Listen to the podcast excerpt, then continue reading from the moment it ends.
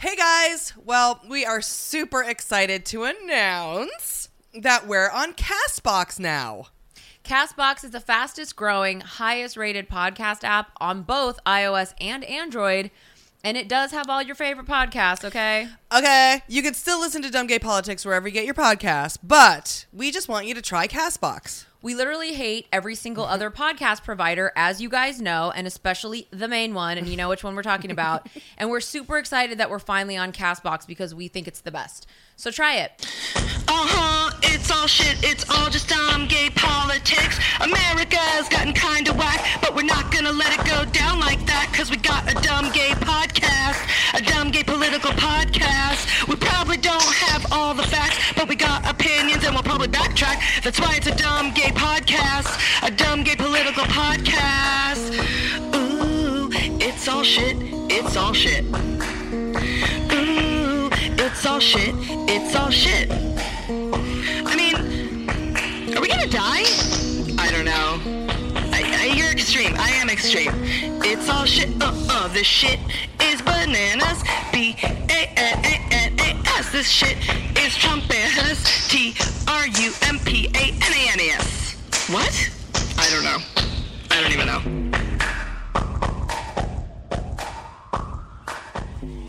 Hey everybody, welcome to Dumb Gay Politics. I'm Julie. And I'm Brandy. and this is the podcast where we talk about the week in politics like we're talking about reality TV. And I know I said I wasn't going to talk about my birthday gifts. but okay, so I got a box from Andioni and it's so sweet. I have to just talk about it because Okay. it was a box filled I mean, I don't with all due to all the local Americans. Okay. There's just something about treats from England, okay? Yes, uh-huh. First of all, there's goddamn tissues from England. And it's I remember she has given us tissues before and they say balsam on them.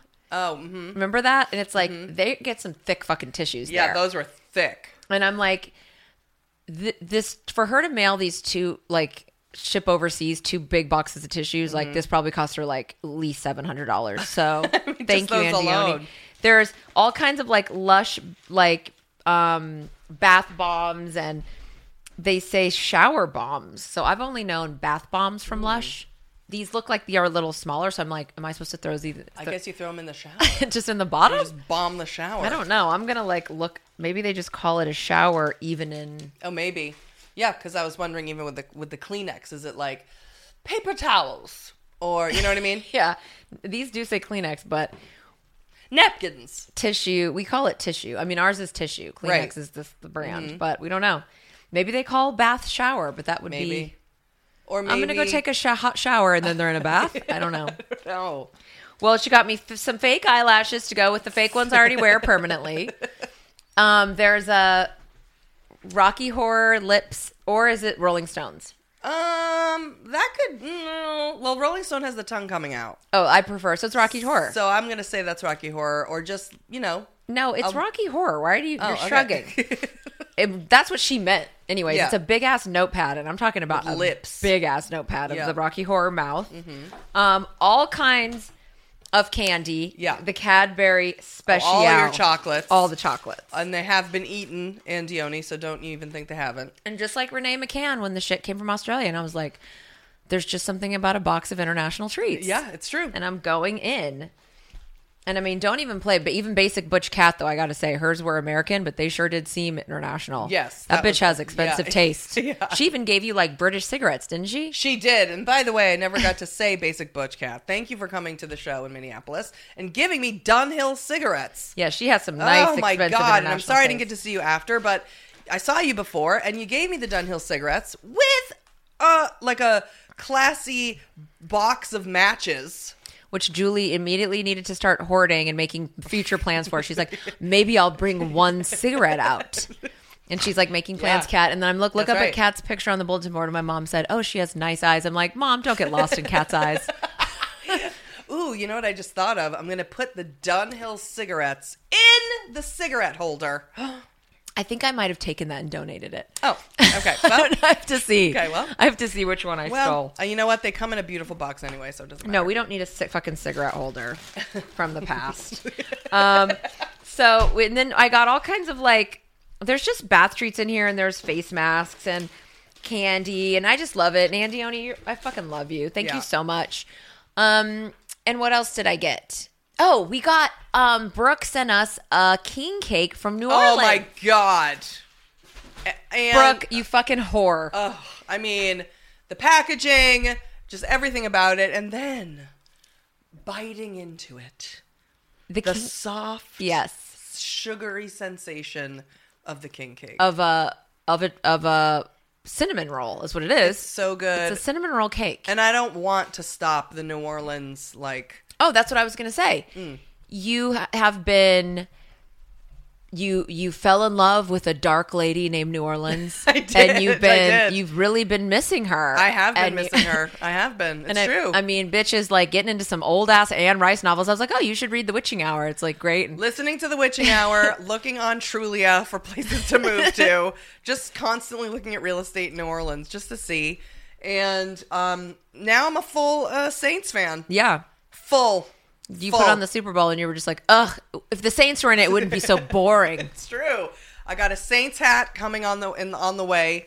I tried to get one at Lids, but they didn't have them there, so I had to have one made. She had, um, But it's hat- not real.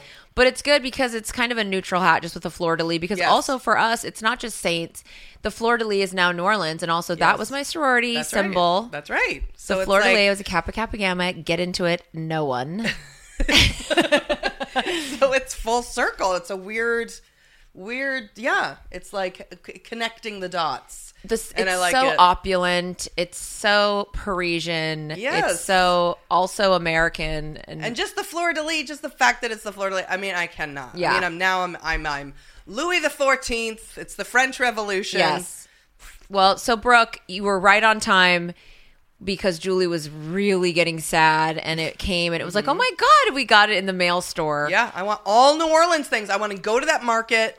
And I was like, Ruth, don't wanna you knew stop. this was a cake. You could have given me a call. Don't let my cake Oh, yeah. sit in here. And I'm like making it my cake, even though it's like your birthday's over, lady. We're sharing this. You have a package. I don't know what it uh, but it's something. She should have known it was something French. Exactly. She should have recognized it immediately. I You- don't know what it is here, but uh, something about it. We like it. yeah, we we we feel that we know what what. I don't even know. I can't with that. I can't do the accent. Um, okay, and um, I'm still waiting on Julie Lang's card.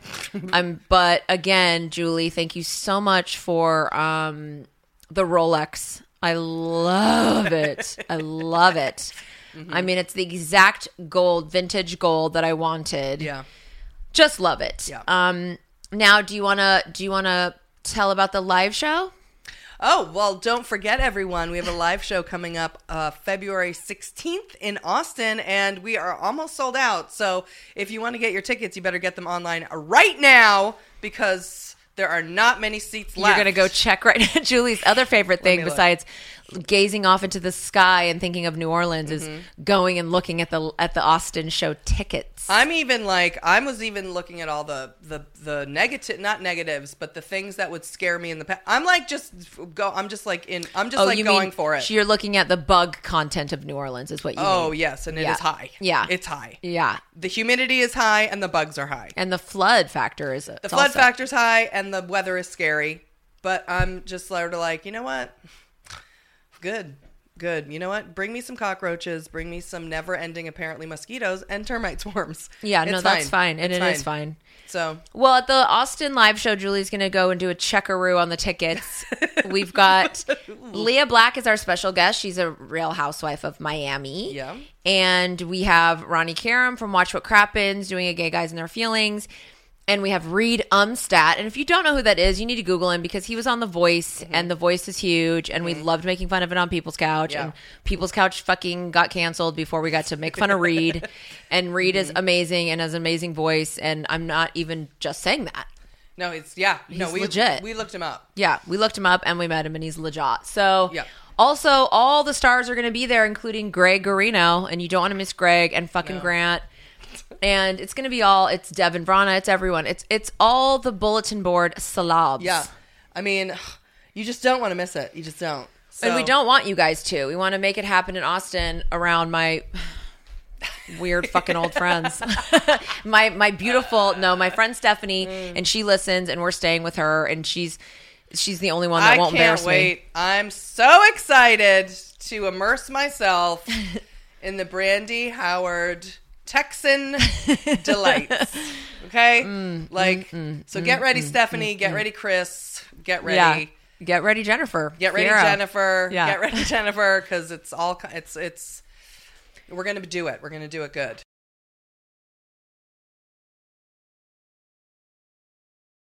All right, well, let's get to Eye of the Shitstorm. You take some shit, put it up on the wall, check it out for a while.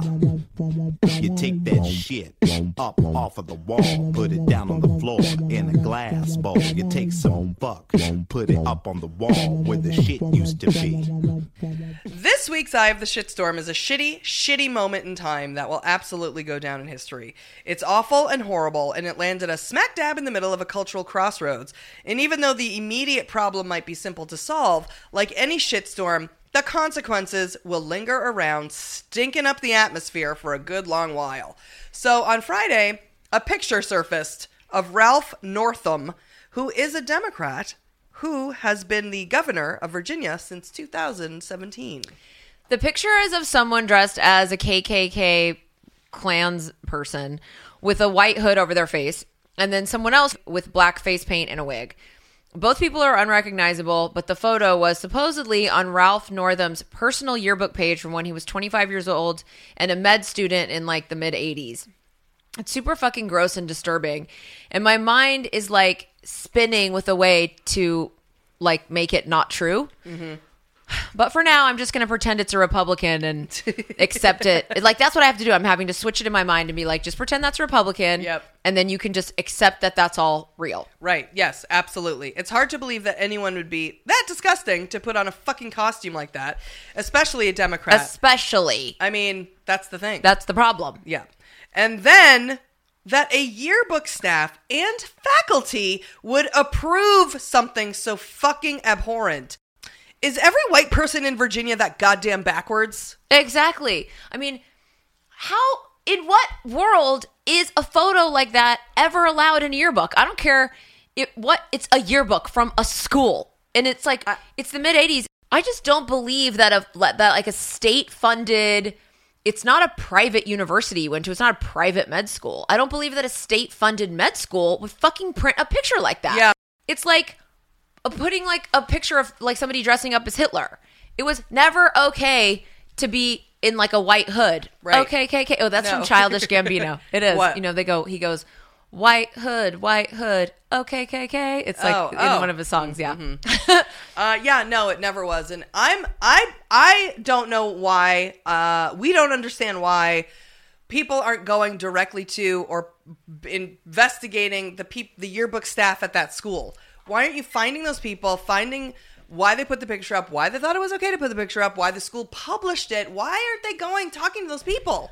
Yeah, because the whole thing is like Brett Kavanaugh. They certainly found every single one of his fucking classmates Exactly. who remembered every party. Everything. I am so I don't know. I don't even smoke weed, but I'm like at this point I'm like a full fucking conspiracy theorist. I'm like some motherfucker rolled in, printed up a yearbook and got the shit put cuz they Well, found the, they found the yearbook in a library. Right. And no I haven't seen from the trolling I've done any of the classmates like here's my old yearbook. Right. Well, None- they're that too. None of them remember. So here's what the classmates said. Okay. So basically, this guy named Walter Broadnax. So he's a retired neurologist, okay? He graduated with Northam in 1984. He told NPR that he was shocked to see same same word we mm-hmm. used, abhorrent. He was shocked to see the abhorrent yearbook photo as in his recollection the campus was not racist. Mm. I can't explain the pictures, he said. Ralph, back then and even now, is not a racist. That's his f- good friend Right. in med school. They say that the campus was completely racially diverse. Right. Like literally goes on. This other guy, Harvey Rawls, said that he's extremely skeptical that Northam is one of the people featured in the photo. He said that while it's possible that he was insensitive enough to be in a photo like that 30 years years ago, it just doesn't gel with the man he knew. He said Ralph Ralph Northam was not that kind of person. Hmm. That's interesting. Well, another guy who graduated two years after Northam said he remembers the campus being very progressive for the time. He said it was a tolerant, diverse campus. We had a pretty fair ethnic diversity within our class. Any displays of racism would have been um, an, an anathema. No, an anathema. Anathema. Any displays of racism would have been anathema. Apparently, anathema means Oh, against. it's something that you hate because it's the opposite of what you believe. Oh, okay. Not only was it a diverse campus, it appears his actual class was diverse. Right. I know that sounds dumb. Like racist people are like, I have a black friend. I get that. That's ridiculous. But the thing is, uh, you're not putting on a fucking KKK No. hood and being like, "Oh, hey, Walter, Right. Good seeing you. Right. This is just a joke, bud." Right. It's like, I mean, I'm not apologizing for him because I, I mean, I don't even really like the guy. Even just when he's, you know, he had the press conference and you saw it, Yes. but I just honestly feel it's so fucking outlandish. I'm just like, is anyone that stupid? Even Yeah. racists aren't that obvious. Well, especially when, like, we now know how the Russians right. do stuff. Right. And one of the things that they actually do is media manipulation. Right. And they actually do have a staff of people who do go in to doctor videos and photographs. That is something that they actually do. And then they go secretly after poisoning doorknobs into a library and put the book into the library. And then some other dipshit gets a tip, goes and rents the yearbook. And then every single other person in the class is like this I didn't know he had a yearbook. Right. And I also didn't have one. And I never saw Ralph's old KKK sketch and fucking shtick that he used to do. Right. And I mean, yes, I did see the press conference. He he doesn't come off as the most likable man. yeah, he's He is, and, and I would say I think insensitive is a good word. He does seem insensitive. He seems tone deaf. He seems entitled. He seems privileged. He seems, you know what I mean? Like he doesn't seem, he doesn't seem ashamed. So there are problems for sure. And then he said in the press conference that he, I guess the day before, he sort of just apologized for the photo, I guess without seeing it. I th- uh, this is me just filling in the blanks, assuming that it was this other time Right. when he Right. dressed up as Michael Jackson. right. So he had dressed up as Michael Jackson, including painting his face like with brown Michael Jackson makeup. Well, it was with shoe polish. He which put was- shoe polish on his face. Yeah, so the other problem was that he said in the actual press conference, he said, I dressed up like Michael Jackson in for a dance contest, and it was like, okay. And then he goes, and you know, I did put a little bit of shoe polish on my face, but if you've ever put shoe polish on, you know you don't want to put too much on. And you're like, mm, No, and you're like, and everyone's like this. No, No. I've never put shoe polish on my face, dumb fuck. yeah, exactly. There's You know many I mean? problems. And by the way, I'm not even really that down with Virginia. And with all due to anyone out there who probably the half a person we know who's a fan in Virginia, Mm-hmm. um, or a listener, not even a fan, I feel like everyone in Virginia is racist. I can't even deal with the level going on there. Like Yeah. you're walking amongst slave owners' statues Yeah. in, on the daily. Like you're just simply going to get fucking coffee at Starbucks and it's like, "Oh, cool. That guy Yeah. killed slaves and fucked them all and raped them all and Oh, I mean, every year everyone- they they do a um a uh honorary or on they honor General Robert E. Lee and Stonewall Jackson, and it's like, and then the the these guys want to be like, well, he was a great American. He stood up for it. It's like, Mm-mm. what? In fact, he wasn't. American at all, actually. Even if you want to take slavery out of it, they wanted to be their own country. So Good one. You know what I mean? Yeah. So he wasn't American. I mean, I don't know what you mean, but I get it. I'm get, getting it. I didn't even They wanted that. them to be their own, and we know They wanted know, to, like, they thought they were off. well, yeah. And if they thought they were the real American, whatever you want to say it, they were not Americans. So, in my opinion, that's Yeah. how I would argue it. And uh, yeah, he wanted slavery, so maybe he wasn't a great American. Dick. And it's just like the what the people that live there have to fucking deal with, and the race relations are fucking backwards and way back in time, and it's tragic. So I'm not even doubting. I'm really, I mean, I don't really like the guy, but I just No. feel like it's it's it's so like I said already, it's so outlandish and outrageous. I'm just like, wow, mm-hmm. you really had to go there. I. Yeah. mean, because there would be even if you saw honestly, even if you saw the picture of him in the Michael Jackson getup and he's Yeah. in San Antonio doing the dance contest, yeah. clearly a Michael Jackson fan. Because in 1984, you just can't fucks with Michael Jackson. Like No. it is on and popping. Everyone is there for him. Everyone is there for him. Now, during the press conference, somebody said, "So you're doing Michael Jackson," and they said to him, "So can you still moonwalk?" And he literally had to be like, "Well." And there was a moment where his body shifted, where we all thought for a moment If he, he was mo- going to moonwalk, and his wife was there, and she was like, "Um." Yeah, more, you know, it's um, more appropriate, uh, not appropriate, or whatever. But here's the So- question: If he had busted out the fucking moonwalk, would it have proven kind of that he will clearly he's a fan of Michael Jackson? He's not there like being mean and making fun of him if he's I busting think the moonwalk it's out. fair to say he's a moron. I think it's fair to say. I think it's fair to say, like we said, he's insensitive, he's tone deaf, and he's privileged and he's entitled, um, and that he's a moron. But I don't. But he also, you know, the guy has worked his life, his history, his work, what he's done, who he's who he's works with. It has shown and proven he hasn't done anything against any minority, any my um, any um, you know uh, marginalized community. He hasn't. So you know, there's there to me, in in my opinion, there's definitely like a, a sort of a, a gray area here, except for the fact that the motherfucker needs to quit. Now that's what's up. So it's like pretty much every Democrat has denounced him and been like, "You got to go." He and, to and go. he was pretty beloved across the board. I would say like Obama spoke for him, and it's Yeah. not just that. Like Eric Holder, a lot of people were like, "I really like Ralph." I, I they all they all like like him. They and they've come out and said they like him, but they've also come out and said, "You got to go." You, you ain't got to go home, but you can't stay here. Yeah, Don't let yeah, the door yeah. hit you on the way out Like, sorry, kick rocks, all the cliches. And it's true. It's like exactly what, even with Brett Kavanaugh, I said, and I will stand by this with this guy.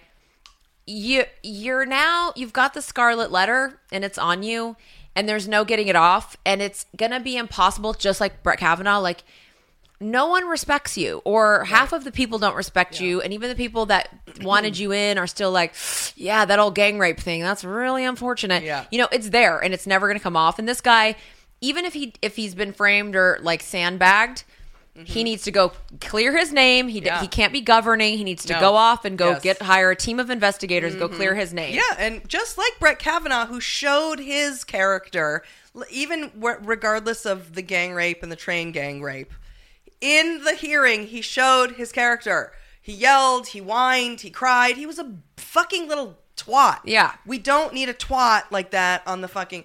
And this guy showed, you know, he showed Yeah. his character too. He and did. He needs to go. Yeah, he needs to go, and he needs to let someone else govern, and, that yes, person is yes that is that person is justin fairfax and justin fairfax is his lieutenant governor and he's he's young he's He's like- a dis- direct descendant of Yes. Virginia slaves, Yes. which is super fucking cool. and if this if northam i mean in the height of what he what he needs to do in in uh to be the leader to show remorse to show just even any semblance of um deference to the community would be I'm going to step aside. He could even say, I don't think that picture is me, but I'm going to step aside just for the shoe polish um, incident. Right. And I'm really sorry.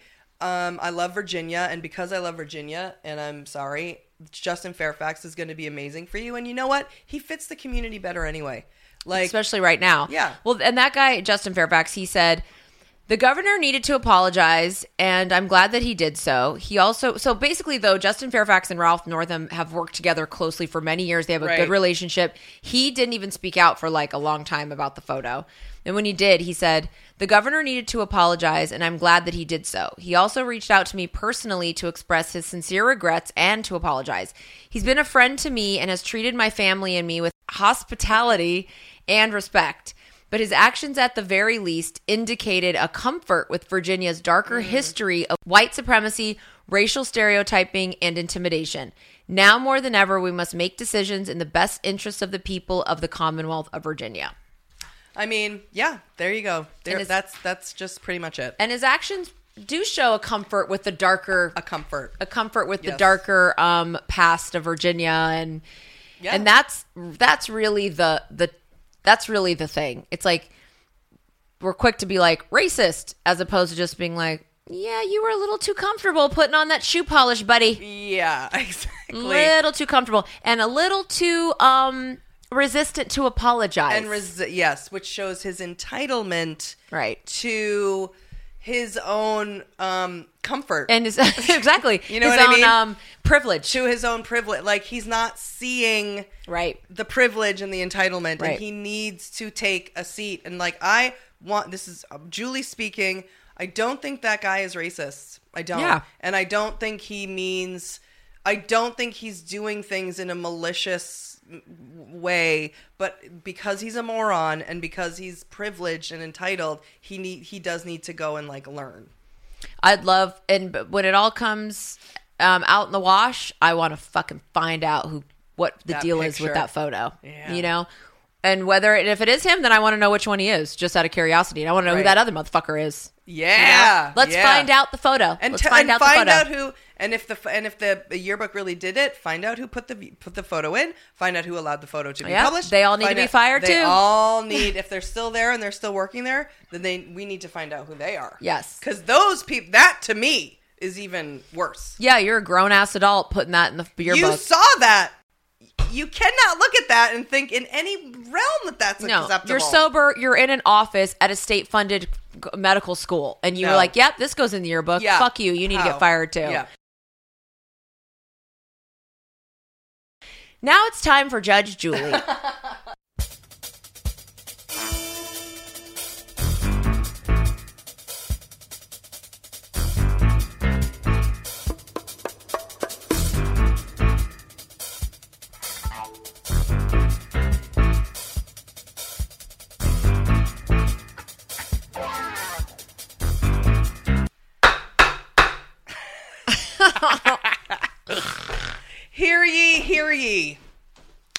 Uh, the court's convened for an emergency session.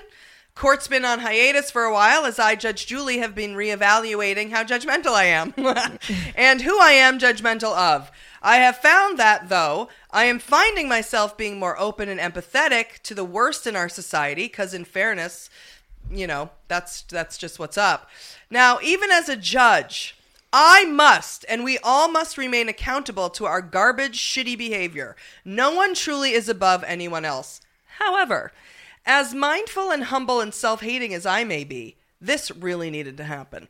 I have to admit, the judge in me has felt compelled, and dare I say, this judgment must be made. You can take it or leave it, I don't give a fuck. But I have meditated long and hard on this, and I keep coming back to the same judgment. Hello, Bailiff Brandy. Hi. Did you know? Did you know that a bailiff is its own form of law enforcement and isn't actually a police officer? I did not, but I did know they're not police officers. Oh, okay. Well, I just found that out. I googled it because I was looking around the court wondering what everybody's job was. Did you think that they were cops? I did. Oh. but they are not. No. You can actually go to uh, to get a certificate to become a bailiff. It's like a thing you can go to, like Yeah. the Department of Phoenix, Like an school ord- for. ordained minister type of deal? Yeah, like I can get a certificate for it or whatever. so anyway, so uh, thanks for being in the court today. Um, our defendant today is Howard Schultz. Sir, I'm going to ask that you actually keep sitting. In fact, take every seat in this court and sit in every one of them while I pass my judgment on you. And in fact, I'm also going to remain seated, and it will be the judgment of this judge who is judging you, who could also be judged at any moment. So I will also remain in my seat and will continue to remain, and we will all remain in many seats, okay? Howard Schultz, the former CEO of Starbucks, you have decided that it is your turn to run as president as a centrist independent. You gave over an hour long interview with CNBC last week, and while there in the audience, a wise gentleman yelled at you the following Get out of the race, you egotistical billionaire asshole! now, much like a good improv teacher, I would like to start with the positives about you.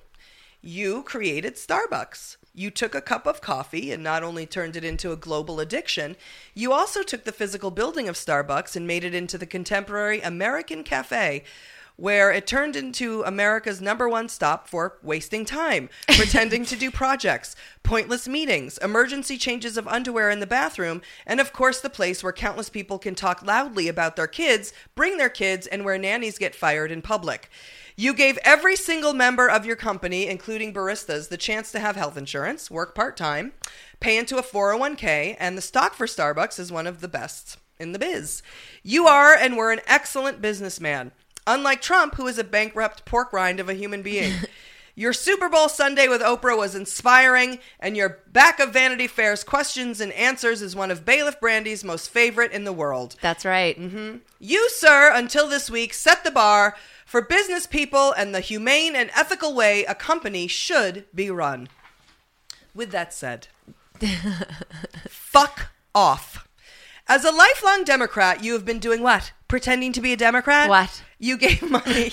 You gave money to Hillary Clinton, and now you're annoyed because of the progressive portion of the Democratic Party. The Democratic Party has gone too far left. Hidden meaning: you don't want to pay taxes either. And the Ah, Alexand- and Good one. And the Alexandria Ocasio Cortezes of the world want to tax your ass and want universal health care and believe it is the right of the people. Yeah, the right. Okay, yeah, they bug. Sure, idealism can be annoying, but rather than harnessing that idealism and staying within the party of which you made your billion, you're now deciding, like true billionaire Trump fashion, to go out on your own because you know best. You know what should change. The system is broken and only you can fix it. You know how to run a company. You know how to balance a budget. You know how to treat employees. Listen, you do. You do. You do know how to run a company. But this country isn't a company. That's right. And when billionaires and businessmen and women come to terms that they aren't kings and queens and the people with the solitary answers because of their success, we will do better.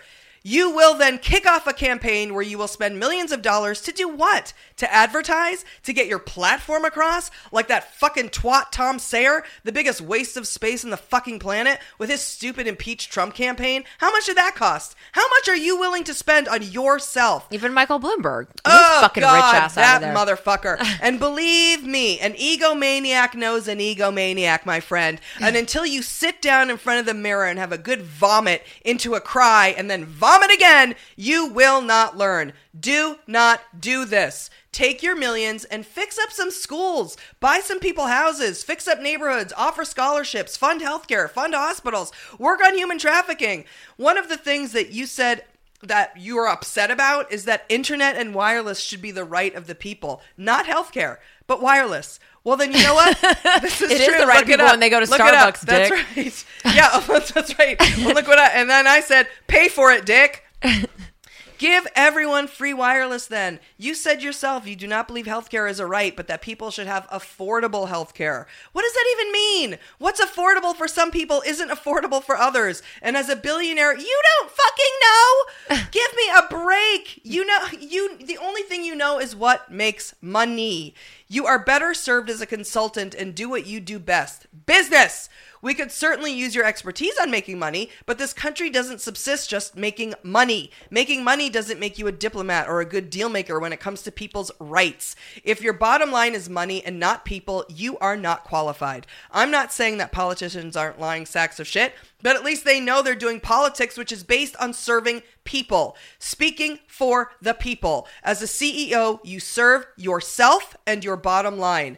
We need your business savvy and knowledge with the new administration and help build a coalition on business and teach people how to make money and how to run a business ethically and fairly. Help the new Democratic administration serve the people. And part of serving will be to teach people what Trump cannot how to be a good business person, set up centers all over the country where kids and adults can learn from you and how to take money and make more of it. Teach morality in business, ethics in business, global business, but leave the serving and the will of the people to the people. We do not need another billionaire businessman to come in and treat us like employees. We are human beings living in a country that has demeaned us and taken us for granted and has monetized on every facet of our lives.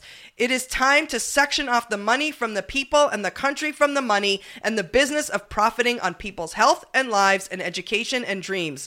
Profiting off of our dreams of a better life for your personal gain. You are not the CEO of America. America is the CEO of you. And until you are able to humble yourself, sir, you are not fit to serve the American people. So I judge you. in contempt of court. You will remain taking several and all of the seats. You will stay in the sector of which you are good at, and please believe we will be grateful for it. Know your lane, know yourself and your worth and place among society, and cut the fucking shit, you egotistical fucking billionaire. Buy yourself some humanity and look at what's going on around you. We don't want you. If I want a strong cup of coffee that will keep me up all night, I'll call you. Until then, Beto and Kamala Harris 2020, court is adjourned. And we know you fucked Gwyneth Paltrow.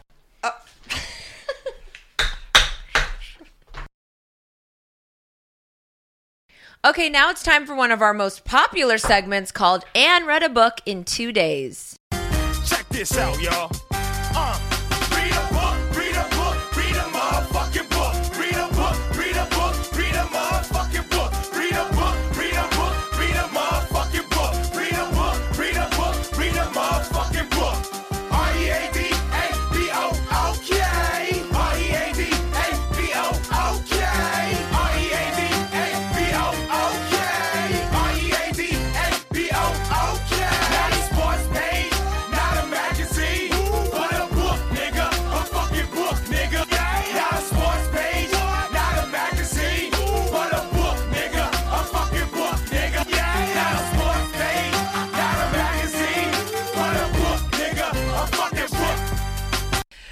Part of the show is called Anne Read a Book in Two Days. It's been a while since we've done this, but a juicy nugget of an embellished novel dropped last week, and we needed the goddamn scoop.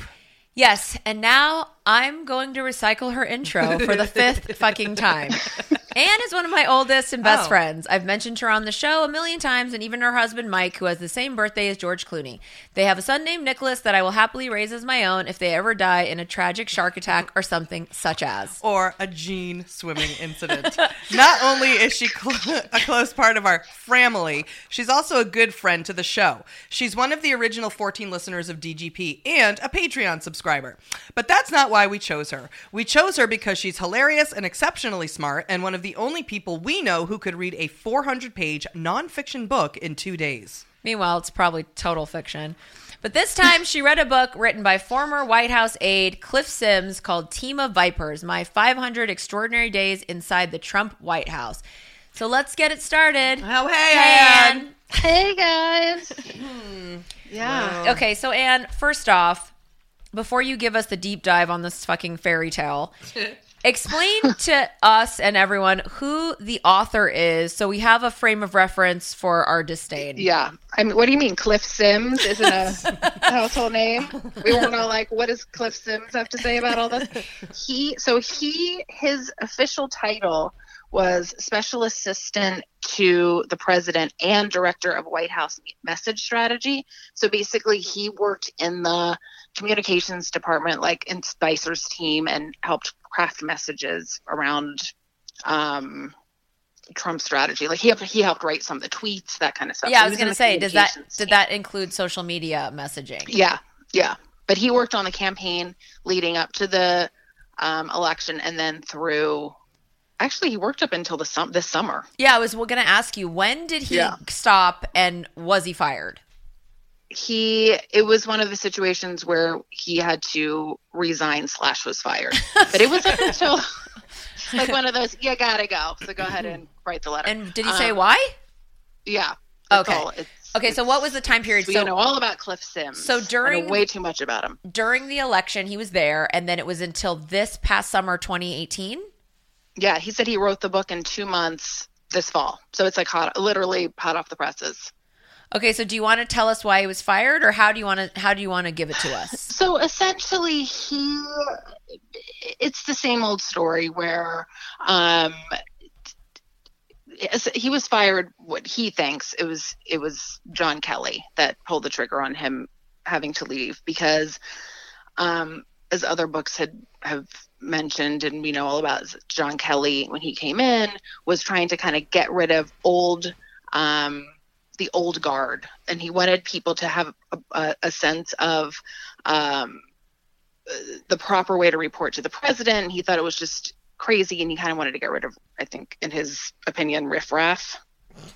That sounds like a word he would use. I feel like he would call Yeah, it riffraff. So did he not So- like Cliff Sims? Like he didn't like him. He thought he was um, trash. he Tool. thought he was kind of shady. Yeah. Yeah.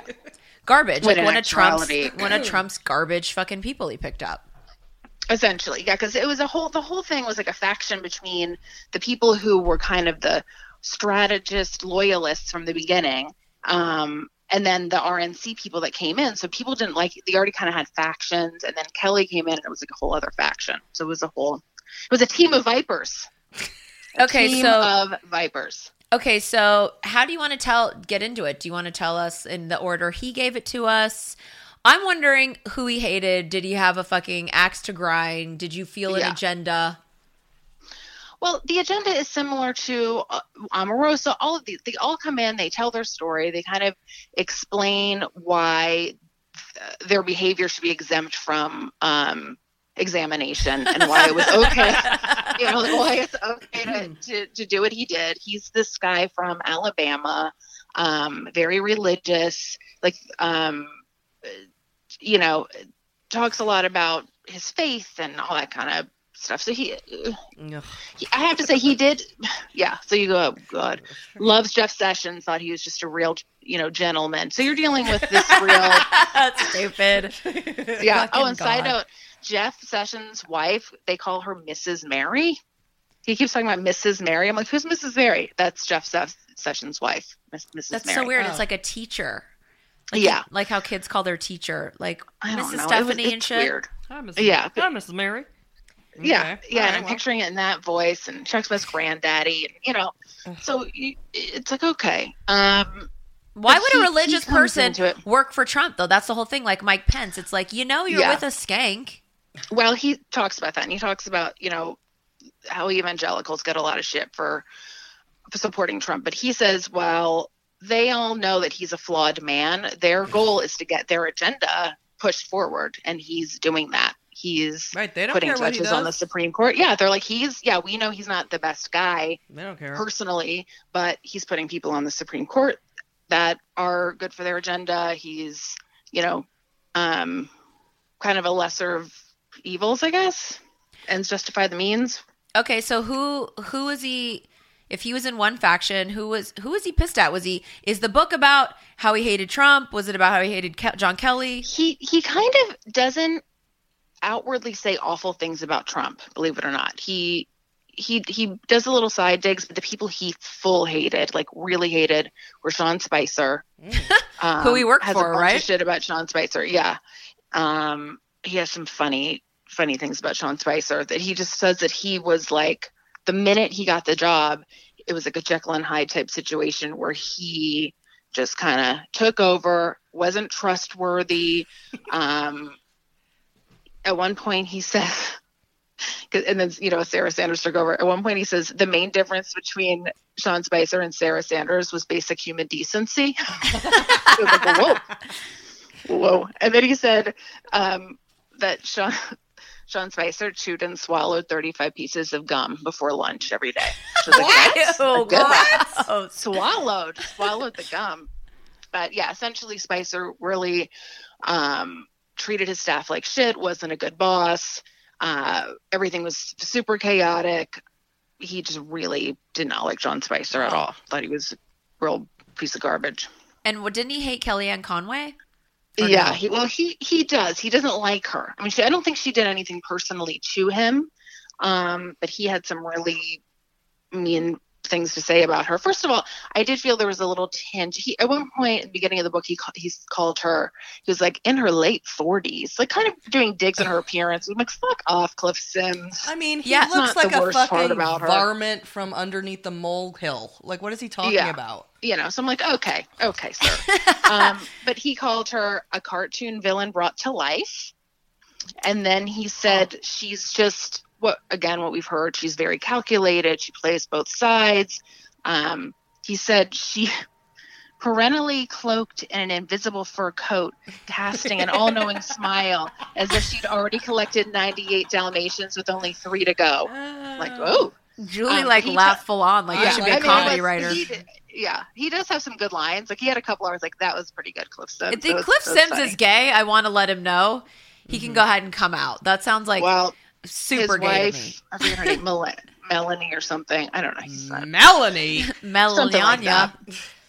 Oh yeah, he talks about Melania. So he, so Kellyanne, the, the good story about Kellyanne Conway is back when um, Mika and Joe were saying how sh- Kellyanne used to come on the show and defend Trump on camera, and then off screen would talk about what a piece of shit he was. Kellyanne got really, Did they really say that? about that. I didn't know yeah. they said oh, that. you don't remember that? No. Yeah. So they were they stopped having her on their show because they said she was just a liar. Like she would go come on. Um, minute the camera went off, she'd go, "Oh, I need a shower." You know, Trump's the worst, and they they just called her out on it on the air. Whoa, She I never knew that. Obviously Did you? it. I hadn't heard that. No. But Wow. I did Yeah. hear the other the thing that he I don't know if you're going to tell the story about the thing with the laptop or whatever. Yeah, so that's what happened. So she was outraged by this. She wanted to set the record straight and kind of put out a statement saying that wasn't true and that never happened. So he goes in, Cliff Sims goes into her office and she says, "Oh, just start typing it up on my laptop if you don't mind." He says, "Okay." He's sitting down, not she's not realizing that her phone is connected to her laptop. So all the iMessages that she's typing on her phone are popping up on the laptop that he's on. and while he, he's like, I'm trying to craft a message saying she doesn't do that and doesn't talk out of both sides of her mouth. And the entire time, it's just texts going to different people in the media where she's talking shit about Jared Kushner and Sean Spicer She's, and like, the leaking. president. Right? Yeah, she's, she's like totally currently leaking. leaking, while telling Totally him being like, going, I don't know why Trump said that. Don't worry, I'll get him back on board. Just talking shit about everybody. And he's like, You're, she has no idea. She's just sending all of these texts Well, he's trying to craft a message saying, I would never do such a thing. So yeah, he's not a huge fan of hers. Did he imply that she's Lodestar?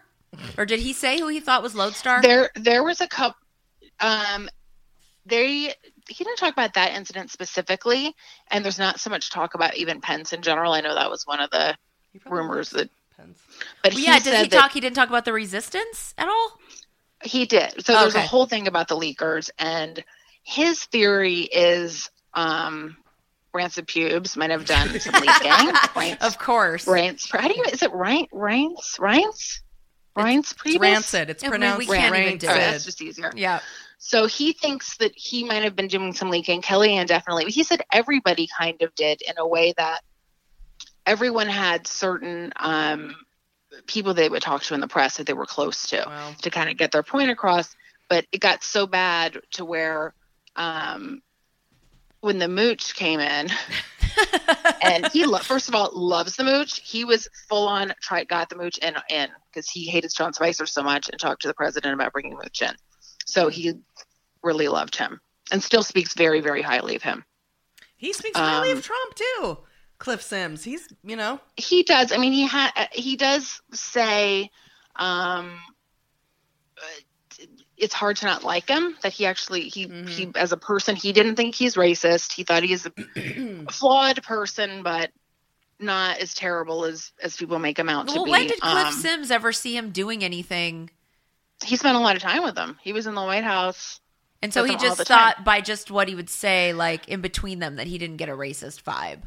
Yeah, exactly. So the way he kind of described it, and I think this was in all the other books too, is so in normal White House scenarios, there's a, a pecking order, you know, an org chart of these are the certain people that have direct access to the president, and it goes down the line. And the way Trump works is he kind of is in the middle and reaches out to whoever he wants to, no matter how high or low they are on the totem pole. So some people in the administration who aren't getting in the inner circle mix resent the people who are, especially if they're lower than. Which is um, kind of cool. I mean, you like to think that he's like lurking around the assistants, like, "Yo, give me the details. I don't want to read that." Yeah, which is exactly memo. what was happening. So people like Spicer and Pubes and Steve Bannon of Drug Steve Bannon, like they could not handle that. Like these these rando people would get pulled into the mix all the time, and it wasn't the proper or like order, um, like the the pr- preferred protocol or whatever. But um, Did he say anything about the hookers? Like anything about hookers, a Stormy Daniels, or do you want to just give us the Melania scoop? Like, what did he say about well, the fucking? you know what he said. So Melania, he said, so he disputes what was in Fire and Fury because he said that he saw Melania and Trump on the night of the election. You know, in Fire and Fury and a couple, couple other books, it was Melania was crying in the corner. They never speak. He says that wasn't true. That in is actually the opposite. That Melania pulled him aside, pulled Trump aside, and said, "You're going to be a great president. We're going to do this together." You're gonna be a great. You're Um, gonna yeah. be a great president, Donald. Yeah. I going to be wonderful first lady too. I can't wait Exactly. to walk into White House with bat on. What do you think, Anne? What do you think is Yeah. really true? Like, it, this guy sounds like a fucking shill to me, but it's it's hard to say. I mean, those I mean those two things are so opposite. I don't know. Yeah, that's Well, I mean, he he says that Melania was is pretty involved. That she when she has to do her um no her way. events no at the way. White House, like she's really in the mix. Like she, you know, when she was talking about when she put together that beautiful um, Easter egg thing, and she wanted everything perfect. I mean, and- maybe when so- I can believe that she's involved when it has to do with designing a, an event, like Right, the Easter or eggs like her- and the her- Christmas thing, like the you know what I mean? Don't you Yeah. like you know like yeah, when I it's tend to believe what other decorating? people were saying that she that they kind of have a more um a cooler relationship.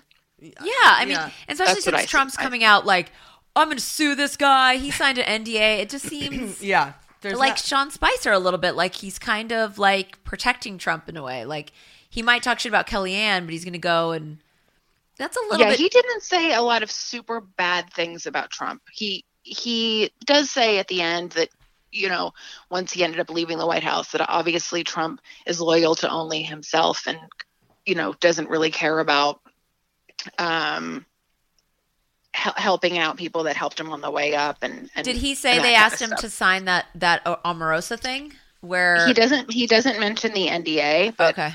What no, but what about where Um, they're like, you can go work for the campaign. Here's two hundred. Oh, that is the NDA. That's right. That is the NDA. Yeah, he doesn't mention anything about even signing the NDA. Um, and it's hard to say, just judging by what's in this book, I wonder if he was just like, I'm just going to go for it or what? And because there is, I don't know. In the interviews that he gives, say. he says he said that he they keep quoting this thing where he said like I was a coward and I was ruthless. Does he say what he was a coward and ruthless about? He says that he, well, so he talks about at one point when, because he really didn't like Priebus or Sean Spicer, because again, Cliff Sims was part of the people who um, was on the Trump campaign. They stuck with him, they were loyal. And then remember when the Pussy tape came out, the RNC kind of really distanced themselves from Trump and took funding away. And so, um, the people who stayed with him during all of that never forgot that. And then when Priebus became chief of staff, It's pubes, Anne. It's pubes, Anne. Sorry, I'm trying to be professional. um, he, they never forgot it. So there's already that, you know, feeling of um, distrust that was there because they were like, you left when the chips were down, and now you're back in the mix because he he won. Um, so there was always it, it just al- already started off in a bad way. So Cliff Sims ended up um, at one point he describes getting pulled into a spare room in the side from And raped. from- well We're all maybe laughing. just It's so mentally, maybe just mentally. but how he had to kind of list off names of people he thought were leakers, and Trump wrote it down, and he was like, "This is like he's making it an enemy list of inside of the actual Oh, yeah. That's the enemy house." list. So Yeah, who's on the So enemies he's- list? it was a bunch of um a bunch of those like low little low level staffers that Mm. they were sure were leaking um but then he started getting in his cliff sims started getting in trump's ear about spicer and that's how mooch got in the mix so he said that he cliff sims was saying he was ruthless in a way that all of them were and that they put themselves first before Oh. um Well, who did he say know. was the most vipery? Well, Kellyanne Spicer, Oh. he really, really did not like um, John Kelly. John Kelly. He thought Good John one. Kelly was, um, He sounds like a fucking snob too. yeah. Well, he goes into pretty uh, a lot of detail about the whole Rob Porter thing. So Rob Porter was Yes, the guy who was, um, wife beater. his title was, yeah. He and he He was the White House secretary, and he was a fucking he was wife he was beater. the secretary and everything had to pass through him so he needed to theoretically have like top clearance and then they found out that he still got clearance even though those allegations had been made now john kelly then came out and said I didn't. Uh, no, I didn't know that. I fired him right away. But all of the evidence said otherwise.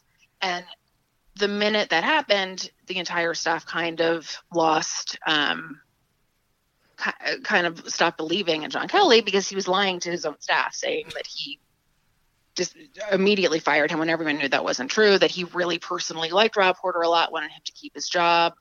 Um, God, John Kelly turned out to be such a fucking asshole. He really did. He really yeah, did. and and he kind of pulled an Omarosa with with Cliff Sims, where he called him down to the office, and because at this point Cliff Sims was trying to get out of working in the White House, he was going to take a job with um with Pompeo because he had just been uh, uh, confirmed because he helped him get confirmed to the to Secretary of State job, so he was going to take a job in his office. And at one point, Hope Hicks and Sarah Sanders pull him aside and say, "They're not going to let you get that job. Like you're, you got to start looking because you're out. You're No one's be out." letting you anywhere near God. the shit. Okay, so Um, what about Jared and Ivanka? Anything there? he thinks first of all he speaks very glowingly of ivanka to the point that he's like she's just so beautiful she's like a God, Cliff, Cliff. you're barbie gay. doll come Jesus, to life i'm like oh god He's dressing Cliff, like her at night in his private room. His wife is Yeah, knock knock. Cliff. Cliff, what are you doing in there? Nothing. Shut the door. And don't get on my email with my private video of me and Trump.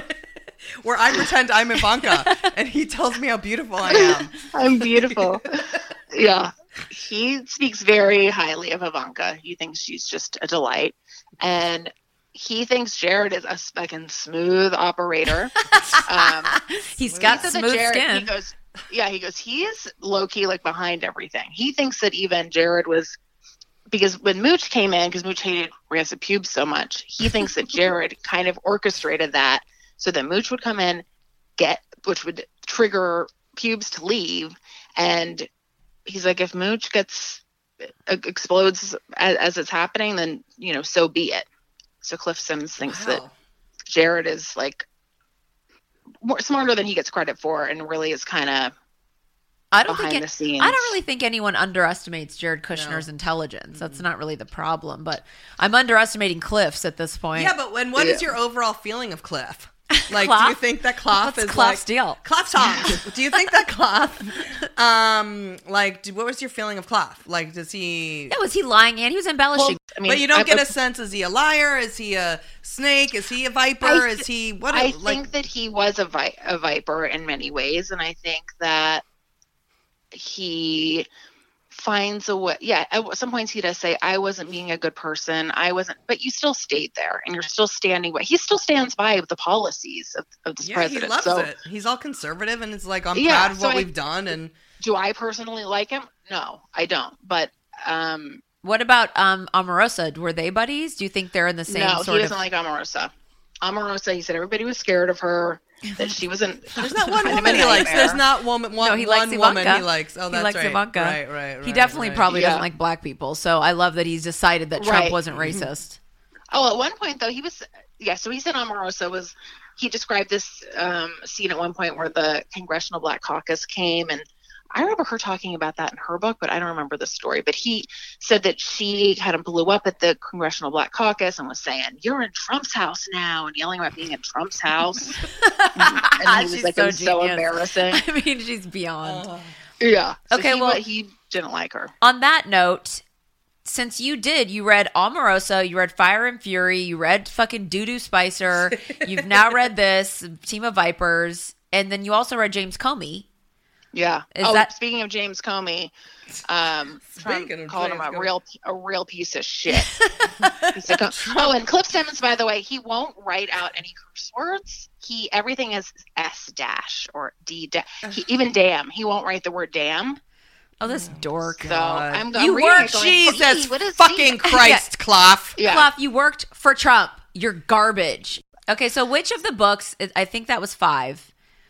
Which is the one you like? This is Julie's question. Like, which one did you like the best? Or you could do which one was your personal favorite? Which one do you think was the tr- truest or best written? I mean, there's so And- many ways to judge who's these. the worst person amongst the five? oh, that's true. Who's the worst person? it's all the same story. It's all it's, it's somebody's coming in, they're explaining, they're they're pleading their case to you, to you the reader, to be like, here's why I'm not a total piece of garbage. Mm-hmm. And then explaining why they allowed garbage things to happen. But again, if I'm say if I'm I was reading this going, okay, if I'm a Republican and I'm on board with all of these policies, what would I think of this guy? And there are part, some parts of him where it is a little sympathetic, and he does kind of paint himself as like a Mr. Smith goes to Washington, bright-eyed, and bushy-tailed type of person, and you go, oh, but I- I just can't buy it. Mm. I can't buy it. And then I'm, he, I don't know. That is an interesting point, though. Every single person who wrote those books is like, I believed in it. I wanted to work for this president. I thought we could get our and policies Comey, done. all of them. And My- then this is my point of view. Yeah. This Right. is why I was right. I was better You than all of these people, and then I got out, and here's the true story of what's going on in there. Right. And they all have so he said the Fire and Fury book um got most of it wrong. He said obviously Steve Bannon except for the Steve Bannon parts because you know Steve Bannon was the one that was feeding a lot of the information to Michael Wolff. Um and he even he talks about fear um a little bit too and he says that while Woodward he's like he he is mostly accurate but he was trying to say that there were conversations that happened within the book that couldn't have really happened that way. And so I'm like, what do you know, Cliff Sims? So Spicer said in his book, so Cliff Sims at one point said that Sean Spicer full stole a small re- traveling refrigerator from somebody else's office. and people saw him walking and he's like with the Oh cord God. hanging. And then Oh my god. Oh Sean God. Spicer was like, I did no such thing. So it's like, I believe Cliff Sims on that no one. such thing. Wow. Bitch, you stole that fucking You fridge. stole the, the personal mini sized yeah, fridge. you wanted it for your Bud Lights in your own office. Oh my God. You did it. But he's like, I did not. So things like that where I'm like, obviously, I believe Cliff Sims in Yeah. that case. Because that's But- such a detail. Yeah. Yeah. Because I guess that got leaked at some point. Somebody's like, uh, I'm seeing Sean Spicer walking down a hallway carrying a heavy Well, ceiling. before ceiling we it. before we go, do you know who you would if you could get a book from anyone? Is there anyone? Because this Hmm. is getting very tedious, Anne. Like you're just going to be like you're going to have to read Malcolm Nance's. We're going to have to start reading I know because Chris Christie's will be the same too. Then same shit. I think Chris Christie's is here's why I'm not a piece of shit. And I'm going to go, uh, it's too late. Yeah, Oh, I do have some good. Look, I, I wrote down you guys. The I have a couple of good things in here that I did like that I thought you would enjoy, and one of them, my favorite story, I think, in this book, is there's a, a scene where Trump and Pence and Cliff Sims. Why Cliff Sims is there, I don't know, but he was there. Are in an office with Paul Ryan, and Paul Ryan is talking to Trump about healthcare and like really trying to get through to him and Trump just gets up in the middle of the conversation, walks out of the room and goes into another room and starts watching TV and just leaves the room. Completely leaves the room. Wow. Like full sits down to catch up on TV. At, and they're all sitting in the room and then Mike Pence had to go and retrieve him to come back in and he comes and just sat back down like nothing had happened and then goes, All right. I'm like, all That's right. bizarre. did it say he was watching the news? Yeah, he just left because he was so bored. He was Yeah. so bored of what he had to say. He was like, "I'm over it. I'm gonna leave the room." It's like, Jesus Christ. And then he, um, oh, the hairspray. I finally, Cliff Sam, Cliff Sims names names with the hairspray. oh. And and were we looking at L'Oreal Elnet? No, it's a Tresemme. Oh, It's the it's Tresemme TRES Two hairspray extra hold. okay. I'm not mad And at it. I'm gonna try it. Carried a travel size in his um, back pocket at all times. Oh, in his back pocket. Ooh, Wow. It's a holster. You, you never know. You never I know have when you needed it. the Tresemme travel size Wow. is a common travel size that's floating around like yeah, I Ulta. feel like that's the one that's always in the um, yes, yes, travel size, like where you get your little mini toothpaste and stuff. yes, it is. So he's I'm gonna not going deep that. there. Yeah, he's just No, getting Tresemme whatever's Trace available. Hol- Trace too. Thank you, That's Cliff. Sims, for your investigative work on Wow. the on the back back pocket holster of hairspray. I mean, that is a Yeah. piece of information we didn't know. that's a good detail on the hair It's a very specific. Okay, well tell our tell the 14 listeners Anne where they can troll you and find you on the socials. Well, you guys, um, Twitter is it's at Anne A N N E underscore Morris at. Is it, I was gonna say at twitter.com, but that's not right. I don't, maybe it is. Yeah. Maybe it is. No. At Anne Morris at twitter.com. Could be. That's what we're doing from now on. Yeah. Could be. Okay, Anne, love you. Thanks, Anne. I love you guys. Thanks. Bye. Bye. Bye. Now it's time for So There's That.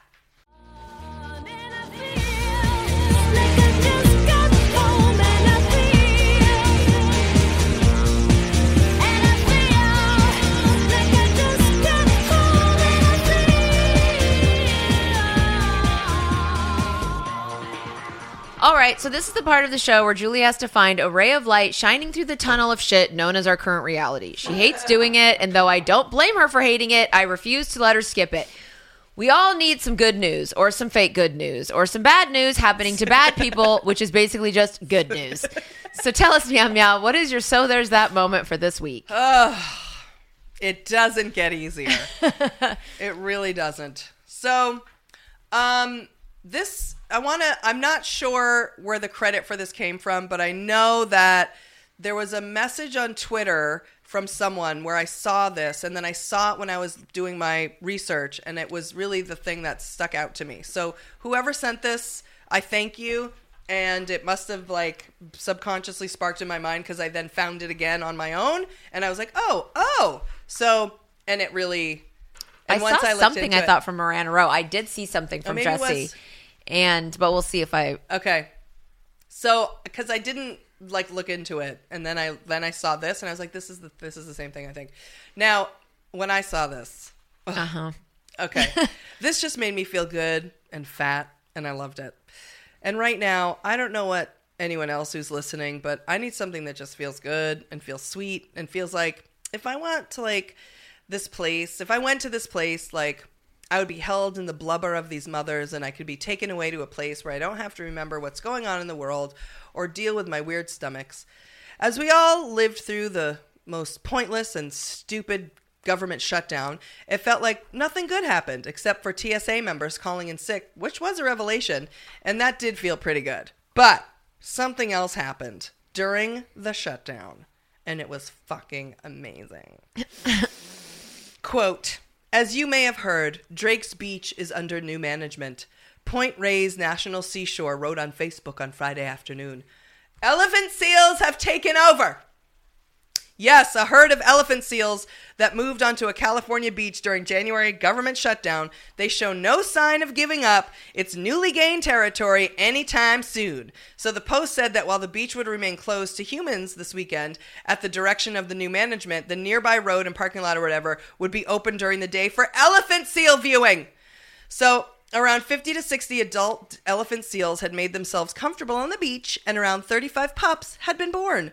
The seals also plowed through a fence to spill onto the parking area. Okay? That's how many seals to spill onto hooked the parking. Hooked up, had babies, and then went into the parking lot.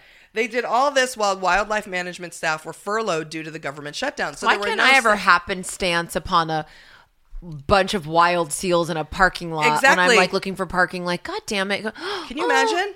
No, and never good things like that never happened to me. Well, we could go out to here and see them. Now, basically, it's like if your parents were out of town for a month and you had an orgy, gave birth 35 times, squatted in the house with your new commune, and decided to never leave. what a dream. Now, John Dell'Osso, Chief of Interpretation and Resource Education at Point Reyes National Seashore, told Vice, which is where I read this article, that if the shutdown had not happened, staff would have been around to discourage the seals from congregating in the area, and then they never would have come there. like, move along, move along. Nothing to see here. And who knows where those little babies couldn't, maybe never been born. But since the pups have arrived, they've decided that it's best for the seals to stay where they are, and they're keeping the filthy fucking human beings out. They're at a critical time. The pups have been born here and they're nursing, so we're not going to disrupt the process. They're in the parking lot. like they have like a barbecue grill and like set up like a motor home. Exactly. They're like wearing a MAGA hat. Yeah. Like, Keep it moving. I want to go there so badly and take off all my clothes and join their commune. I know they would accept me. I've looked in the mirror and I know they wouldn't know the difference. The elephant seals are just living life, and it just goes to show you what can happen in wildlife when its life is just left alone by the garbage, violent human hands disturbing their beautiful, fat, natural process. We should all be so lucky. So there's that.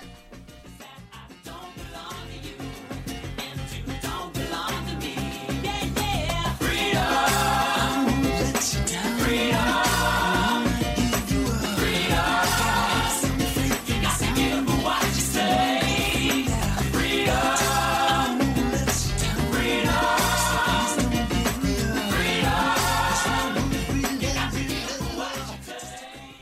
So that's it for this episode of Dumb Gay Politics. Thank you guys for listening to this podcast week after week. We are so grateful for all 14 of you.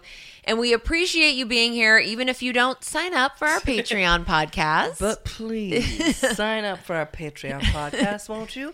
Go to www.patreon.com slash dumbgaypolitics. It's only $1 for a whole extra hour podcast per week, and it's completely different from this one. I mean, complete. completely. And we know that paying for shit is annoying. I mean, honestly, I don't think I would even fucking sign up for it. I wouldn't. I mean, I don't. But I don't do Johnny. I mean, I don't do anyone. Yeah, I'm but- terrible. but we still have to pressure you and beg you and shame you and FOMO you. And if you get FOMO from our live show in New Orleans, then you need to come see us in Austin on February 16th at the Spider House Cafe. It's going to be so lit. Lea Black from Real Housewives of Miami is our special guest.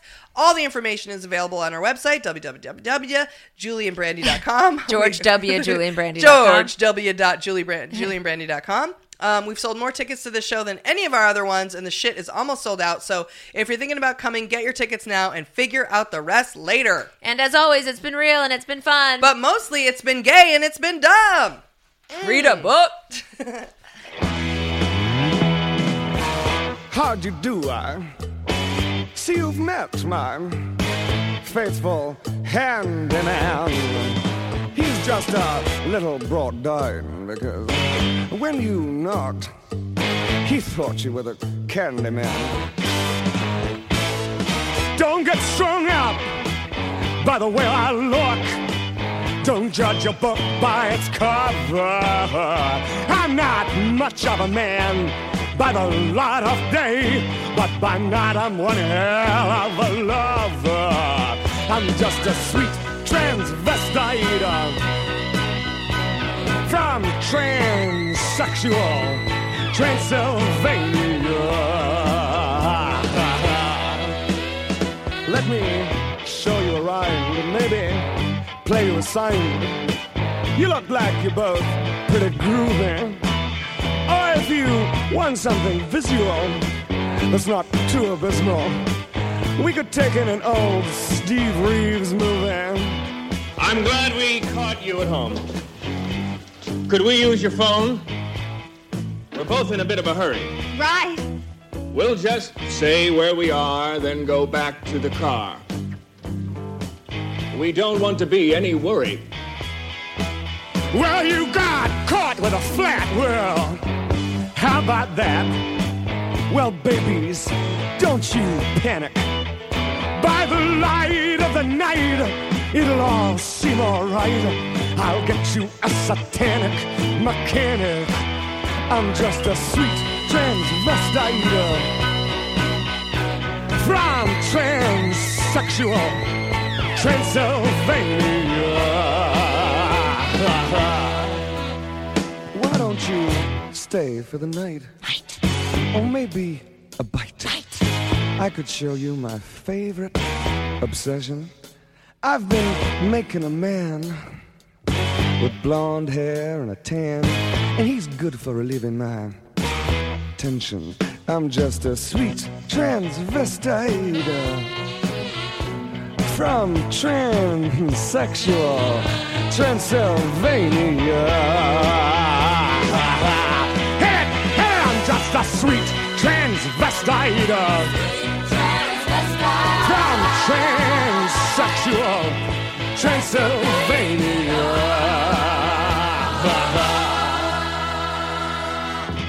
So, come up to the lab and see what's on the slab. I see you shiver with anticipation. But maybe the rain is really to blame. So I'll remove the cause. but not the symptom.